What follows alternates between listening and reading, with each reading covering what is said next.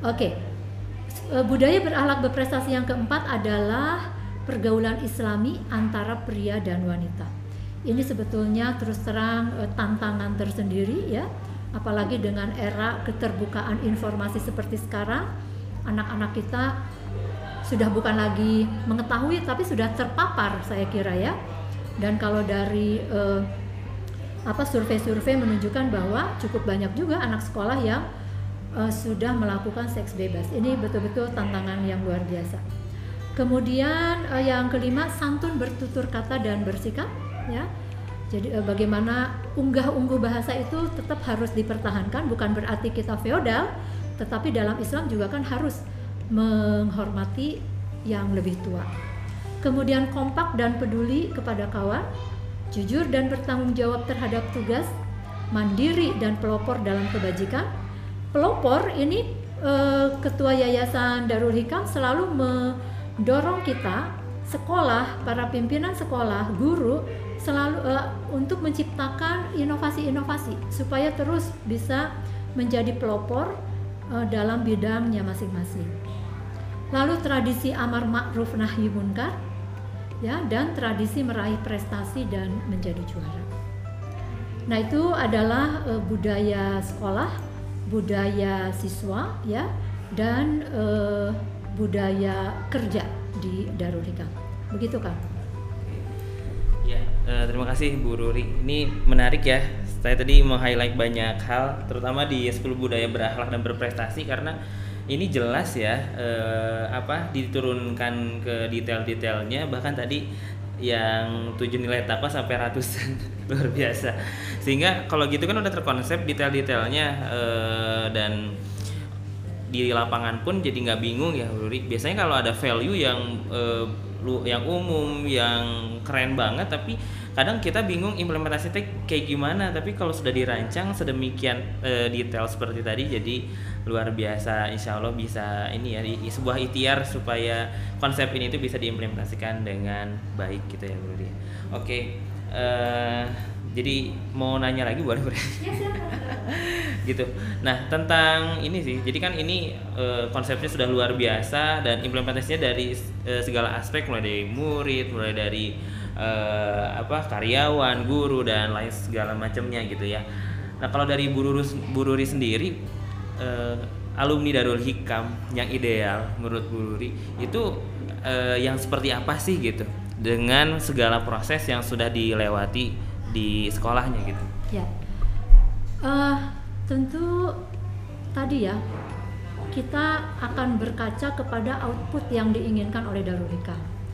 Yang pertama kalau kita melihat konsep berakhlak berprestasi nomor satu akhlak. Akhlak itu diawali dengan akidahnya yang kuat ya. Kemudian e, ilmunya yang banyak amal solehnya yang banyak lalu akhlaknya yang kuat ya saya kira itu e, berakhlak berprestasi nah e, karena itu memang kita juga menciptakan banyak aktivitas-aktivitas pendidikan yang mengarah ke, ke sana gitu. Bagaimana penanaman semuanya itu diawali dengan penanaman akidah ya. Jadi eh, sehingga kalau akidahnya sudah kuat, anak-anak kita tidak akan bertanya lagi, kenapa sih kita tidak boleh mengucapkan selamat Natal kepada teman misalnya yang merayakan Natal. Kenapa memilih pemimpin harus yang satu keyakinan? Mengapa menikah itu yang harus satu agama gitu. Nah, zaman sekarang kan hal-hal seperti itu menjadi sebuah apa? E, sesuatu yang didilemakan gitu oleh dunia luar ya. Kenapa e, milih pemimpin kan yang penting nggak korupsi, nggak apa-apa beda agama juga kan begitu ya. Nah ini kalau misalnya akidahnya tidak kuat, maka dia akan e, banyak kebingungan-kebingungan di sana. Itu yang pertama ya. Kemudian yang kedua, tadi tidak cukup akidahnya saja yang kuat, tapi juga dia harus punya peran dalam masyarakat.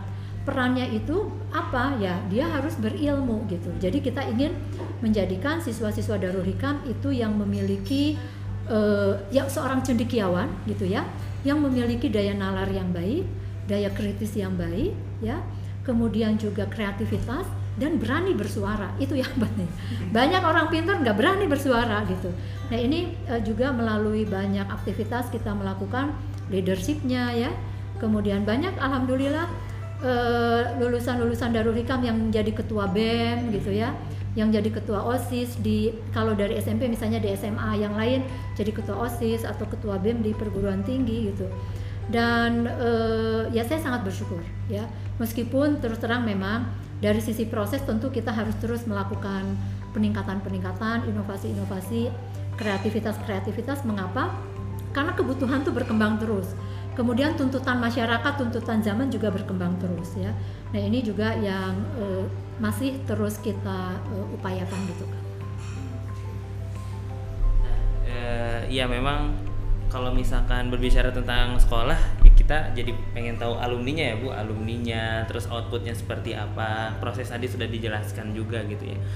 Nah kalau misalkan uh, tentang secara umum gitu ya uh, perguruan sekolah-sekolahnya yang mau saya tanyakan selanjutnya adalah apa yang memang menjadi uh, apa ya edit value? Ya kalau misalkan mau menyekolah me, apa ya memasukkan anak ke sekolah itu ya ke Darul Hikam aja. Nah e, mungkin ada ini ya keunggulan yang bisa diceritakan singkat oh Darul Hikam tuh seperti ini seperti ini seperti ini beberapa kalimat. Jadi orang mungkin sudah ngeh tentang Darul Hikam itu seperti apa mungkin dari sudut pandang perguruannya. Kalau misalkan kita mungkin yang di luar Darul Hikam oh ya Darul Hikam e, memang bagus dan segala macamnya dengan keterbatasan pengetahuan juga dan informasi. Nah kalau misalkan dari Buru sendiri selaku direktur e, apa nih value yang lebih yang mungkin itu worth it nih? Kalau seorang anak seorang murid itu memang belajar di Darul Hikam? Ya, uh, saya tentu kalau bicara value, apa uh, apa value added menyekolahkan anak di Darul Hikam, maka masyarakat insya Allah dijamin akan mendapatkan siswa yang berakhlak berprestasi. Itu aja. saya apa uh, istiqomah ya ke sana ya karena memang seluruh proses pendidikan kita juga diarahkan untuk membentuk siswa yang berakhlak berprestasi ya itu sudah jelas sudah ya uh, branding secara branding dan juga proses pendidikan pun ke arah sana. Sehingga uh, nanti outputnya pun jadi uh, siswa yang berakhlak dan berprestasi berakhlak dan berprestasi gitu ya dengan akidah yang luar biasa perlu sangat perlu ditanamkan menjadi fondasi gitu.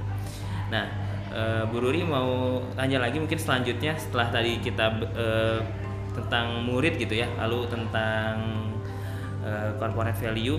Kalau misalkan dari guru nih guru Re, tentang guru-guru di Darul Hikam apa sih ciri khas mereka gitu?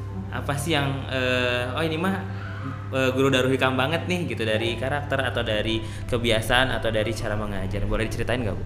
Ya, ya uh, alhamdulillah sampai hari ini kita memiliki sekitar 350 orang guru ya dan karyawan administrasi. Kalau ditambah dengan karyawan asrama itu hampir 400 kan ya. Sebuah aset yang luar biasa bagi Darul Hikam. Dan uh, saya boleh berbangga hati karena uh, sesuai dengan moto berakhlak berprestasi maka guru-guru Darul Hikam juga uh, tidak kalah berprestasinya dengan anak-anak. Gitu ya. Dan prestasi guru-guru kita itu uh, tidak hanya di bidang kependidikan tapi juga di bidang akademik. Artinya moto berakhlak berprestasi itu betul-betul dijalankan secara uh, apa istiqomah lah ya uh, dengan oleh uh, seluruh sivitas akademika uh, di Darul Hikam. Nah kalau tadi dikatakan uh, apa sih karakter unik dari guru Darul Hikam gitu, tentu saja uh, kita ikut pada hitohnya apa perjuangan ya. Jadi insya Allah bahwa e, Darul Hikam kita semua sudah tahu dibangun e, dengan perjuangan sekolah perjuangan. Maka insya Allah guru-guru kami juga adalah pejuang-pejuang gitu. Jadi guru kami insya Allah tidak akan e, cengeng gitu e, ketemu dengan kesulitan kemudian jadi merengek gitu karena sesungguhnya mereka adalah uh, para pejuang. Ya apalagi sekarang dengan tantangan pendidikan yang luar biasa maka dibutuhkan uh, apa daya juang yang sangat tinggi ya pun di bidang pendidikan. Kemudian yang kedua tentu saja kemampuan akademik yang mumpuni kan ya selain se seorang pejuang tapi juga mereka memiliki kemampuan akademik yang baik karena untuk menjadi guru darul hikam tentu ada saringannya yang lumayan uh, ketat. Kami pernah ya uh, butuh enam orang guru yang daftar hampir 100 orang. Bahkan butuh uh, karyawan waktu itu yang uh, butuh 30 orang yang daftar 700 gitu ya. Artinya mereka memang sudah melalui saringan yang cukup ketat.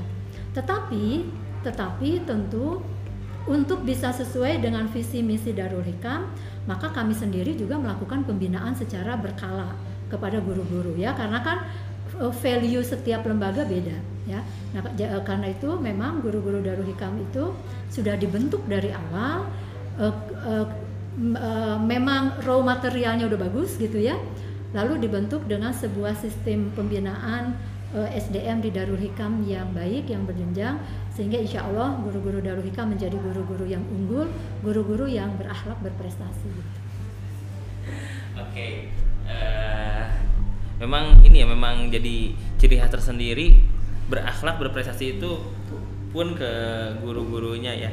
Ya, ya betul karena memang saya sendiri banyak sekali e, lingkaran saya teman-teman saudara itu ber, ber apa ya sekolah di Darul Hikam salah satu yang sering mereka ceritakan tentang guru-gurunya hmm. gitu guru-gurunya seperti ini guru-guru yang seperti itu pak ini ibu ini itu yang jadi terus jadi apa ya membuat mereka pun kangen ya. gitu dan mungkin betul ya satu satu tambahan saya bahwa uh, tadi saya lupa menyampaikan uh, ciri khas guru Darul Hikum itu adalah mereka dekat dengan siswa ya kedekatan mereka uh, yang cukup terasa sehingga anak-anak yang uh, tidak melanjutkan ke sekolah Darul Hikam itu merasakan kekangenan yang luar biasa ya.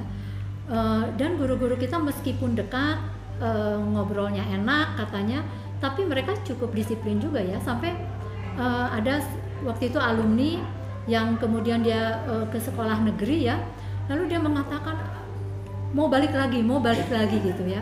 Kemudian aduh kalau di Darul Hikam yang kayak gini tuh nggak ada gitu. Artinya uh, kayak uh, apa jam kosong gitu. Itu di kita sangat diminimal diminimalisir belum lagi kedekatan dengan guru ya. Itu yang memang menjadi sebuah kekangenan tersendiri dari alumni alumni Darul Hikam. Ya, eh, jadi ini ya, jadi mulai terbayang mungkin teman-teman podcast yang sudah tahu Darul Hikam mungkin jadi lebih eh, tahu lagi yang mungkin belum tahu jadi ini ya, jadi eh, pengetahuan baru nih tentang Darul Hikam. Ternyata ya tadi pun gurunya sudah diceritakan ya memang asik guru-guru Darul Hikam itu. Entah apa ada seleksi seperti itunya atau secara alami terbentuk mungkin ada di pembinaannya ya. ada pembinaan. Jadi kita kan mulai pembinaan guru karyawan baru itu ada jamnya gitu ya sekian jam kemudian nanti ada pembinaan berkala di perguruan di yayasan di sekolah juga ada jadi ada sebuah sistem pembinaannya pak Wah, seleksinya pun tadi ketat ya apakah lebih sulit menjadi uh, masuk menjadi guru Darul Hikam daripada masuk ITB bu? Kalau sudah harus dibikin penelitiannya ya. iya, iya. karena e, banyak banget ya peminatnya karena memang itu tadi brandingnya sudah tahu dan e, pun kalau mungkin kalau saya mendaftar menjadi guru Darul Hikam yang saya bayangkan adalah bukan hanya tentang uh, mengajarnya tapi pembinaannya itu bu. Jadi sehingga kan orang-orang kok uh, guru-guru hikam seperti ini ya? Ini ada apa nih? Formula apa nih? Gitu kan. Saya mau cerita nih begini. Boleh boleh boleh. Uh, kalau guru Darul Hikam ada yang resign ya kadang-kadang kan ada yang resign karena uh, menikah harus ikut suami ya atau kemudian punya anak gitu kemudian dia ikut suami lalu melamar ke yang lain udah yakin pasti diterima oh, gitu. Betul. Kalau mereka dalam CV-nya guru Darul Hikam gitu. Itu terbukti dan bisa dipertanggungjawabkan datanya. Oh, gitu. Ya, karena mereka tahu ya bagaimana pembinaan guru di Darul Hikam gitu. Kita memang aset terbesar dalam sebuah organisasi ataupun uh, corporate ataupun yang lain itu emang manusianya ya Bu ya, SDM-nya ya Bu. Pasti SDM ya, human capital ya. Itu uh, sesuatu banget ya karena itu kami juga eh, betul-betul melaksanakan program pembinaan, kemudian juga memikirkan uh, reward untuk guru-guru gitu ya, untuk para pimpinan. Uh, dan tentu saja reward itu kan ada yang sifatnya tangible dan intangible. Nah ini juga penghargaan-penghargaan kepada guru-guru kita. Karena kebutuhan seorang manusia kan bukan hanya sekedar materi ya tapi imateri juga sangat penting gitu. Mengapresiasi berarti ya bu. Nah oke tadi tentang konsep sudah dan segala macamnya. Boleh nggak bu spoiler nih ke kita tentang perguruan rencana jangka panjang ataupun rencana rencana ke depannya? Yang mungkin bisa di sharing jadi bisa menambah pengetahuan kita dan juga menambah semangat kita gitu bu. Entah nanti sebagai warga Darul Hikam ataupun uh, bukan untuk lebih bisa mengenal Darul Hikam itu sendiri. Ya. uh, jadi uh, kalau mengik uh, mengikuti kepada program jangka panjang yayasan ya. Ke depan insya Allah Darul Hikam memiliki program untuk membuka sekolah-sekolah cabang Kak. Tidak hanya di Bandung Raya, tapi juga di eh, kota-kota uh, besar ya, terutama ibu kota-ibu kota provinsi. Begitu. Dan nanti kami juga akan mulai memisahkan sekolah yang full boarding dengan sekolah yang non boarding kalau sekarang kan sekolah full uh, sekolah boarding itu uh, maaf sekolah itu ada siswanya yang boarding dan non boarding masih jadi satu. Mungkin itu mimpi saya dalam 2-3 tahun ke depan tidak terlalu lama lagi kita sudah bisa memisahkan full boarding dan non boarding gitu ya. Itu yang pertama. Kemudian yang kedua pembukaan cabang. Jadi kita juga bekerja sama dengan banyak mitra. Kita sudah mulai dengan uh, penyelenggaraan primary yang di Jalan Katamso kemudian penyelenggaraan sekolah primary yang di Buah Batu itu adalah bekerja sama dengan mitra. Jadi uh, kami bangunannya bukan milik kami gitu, tapi kami yang memilih, membawa sistem. Nah kemarin saya juga sudah coba-coba mencari mitra ya, dan ada beberapa peluang di Surabaya, di Palembang gitu ya. Uh, mereka minta untuk dibuka sekolah Darul Hikam. Insya Allah ke depan sekarang dua tahun setahun dua tahun ini kita memperkuat konsep. Ya insya Allah tahun ketiga nanti kita sudah ekspansi untuk keluar kota. Gitu. mudah-mudahan.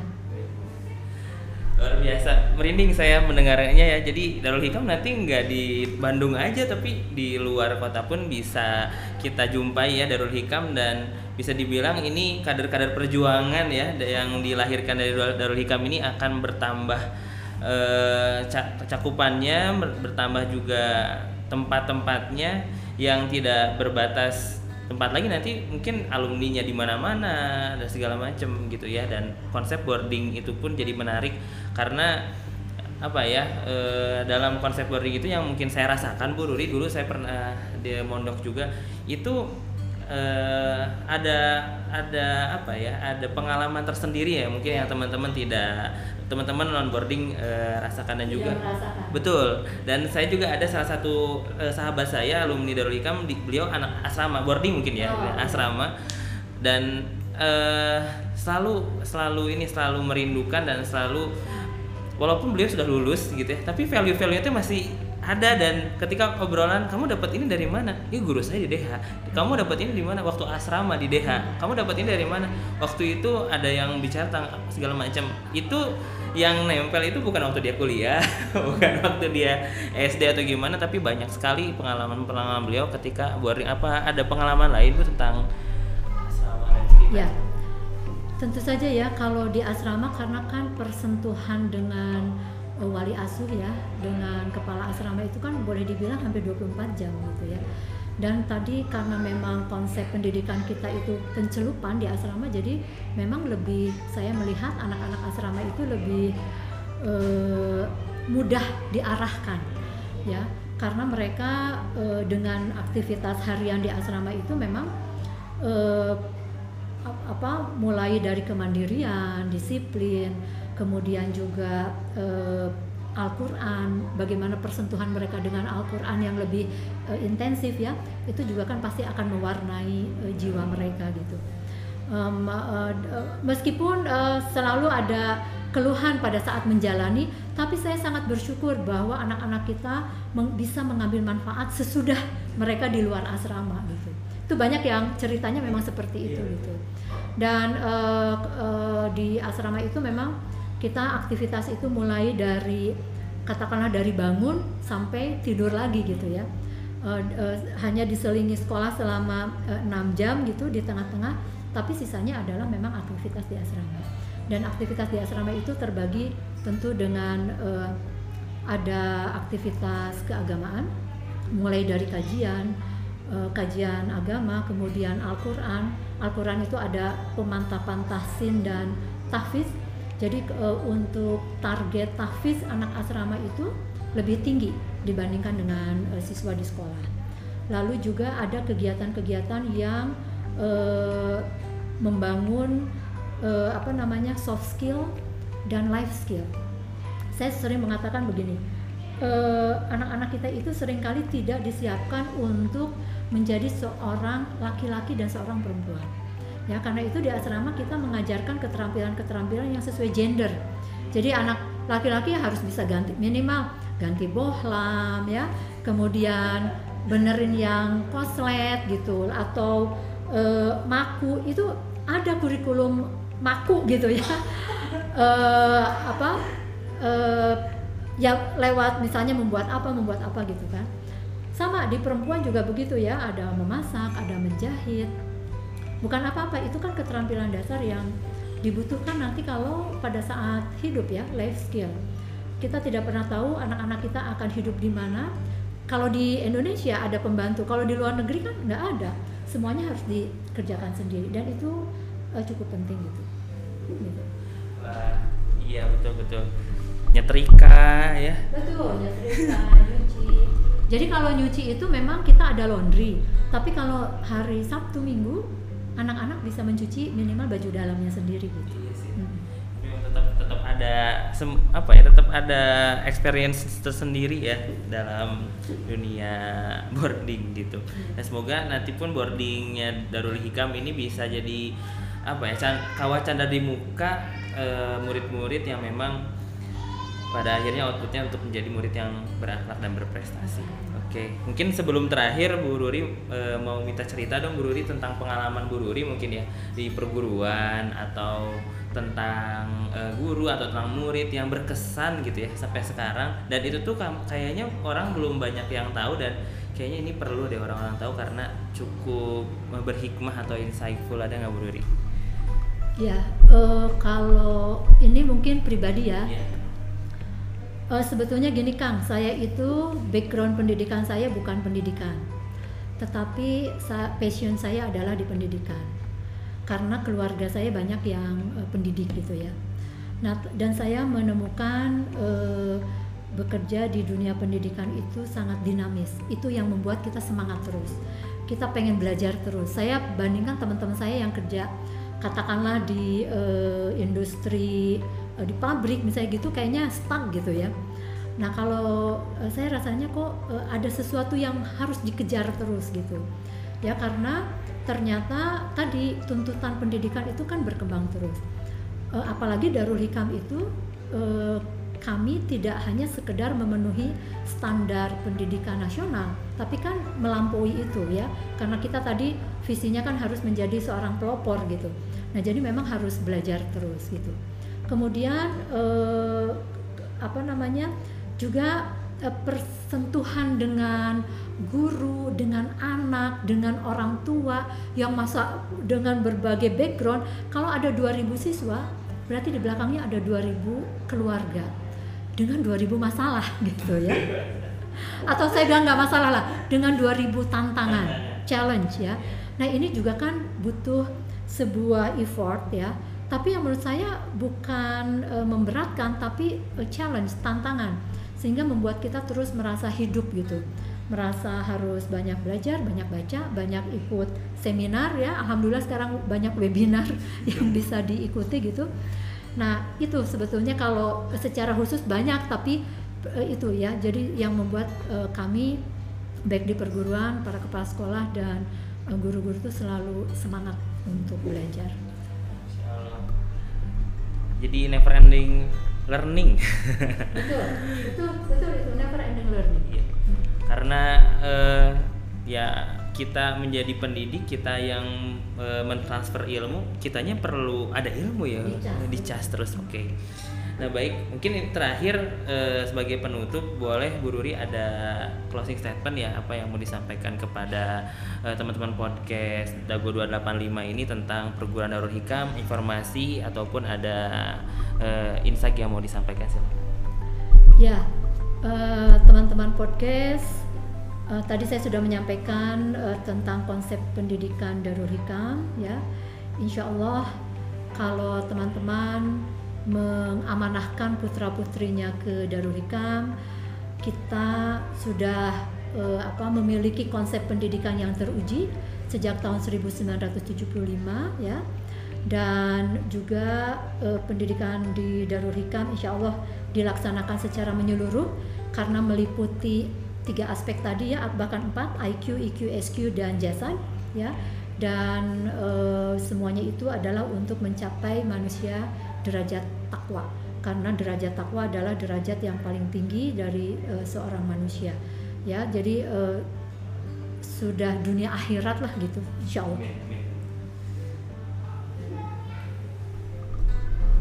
Oke, terima kasih. Jazakillah khair Bu Ruri sudah menemani sudah hampir satu jam ternyata.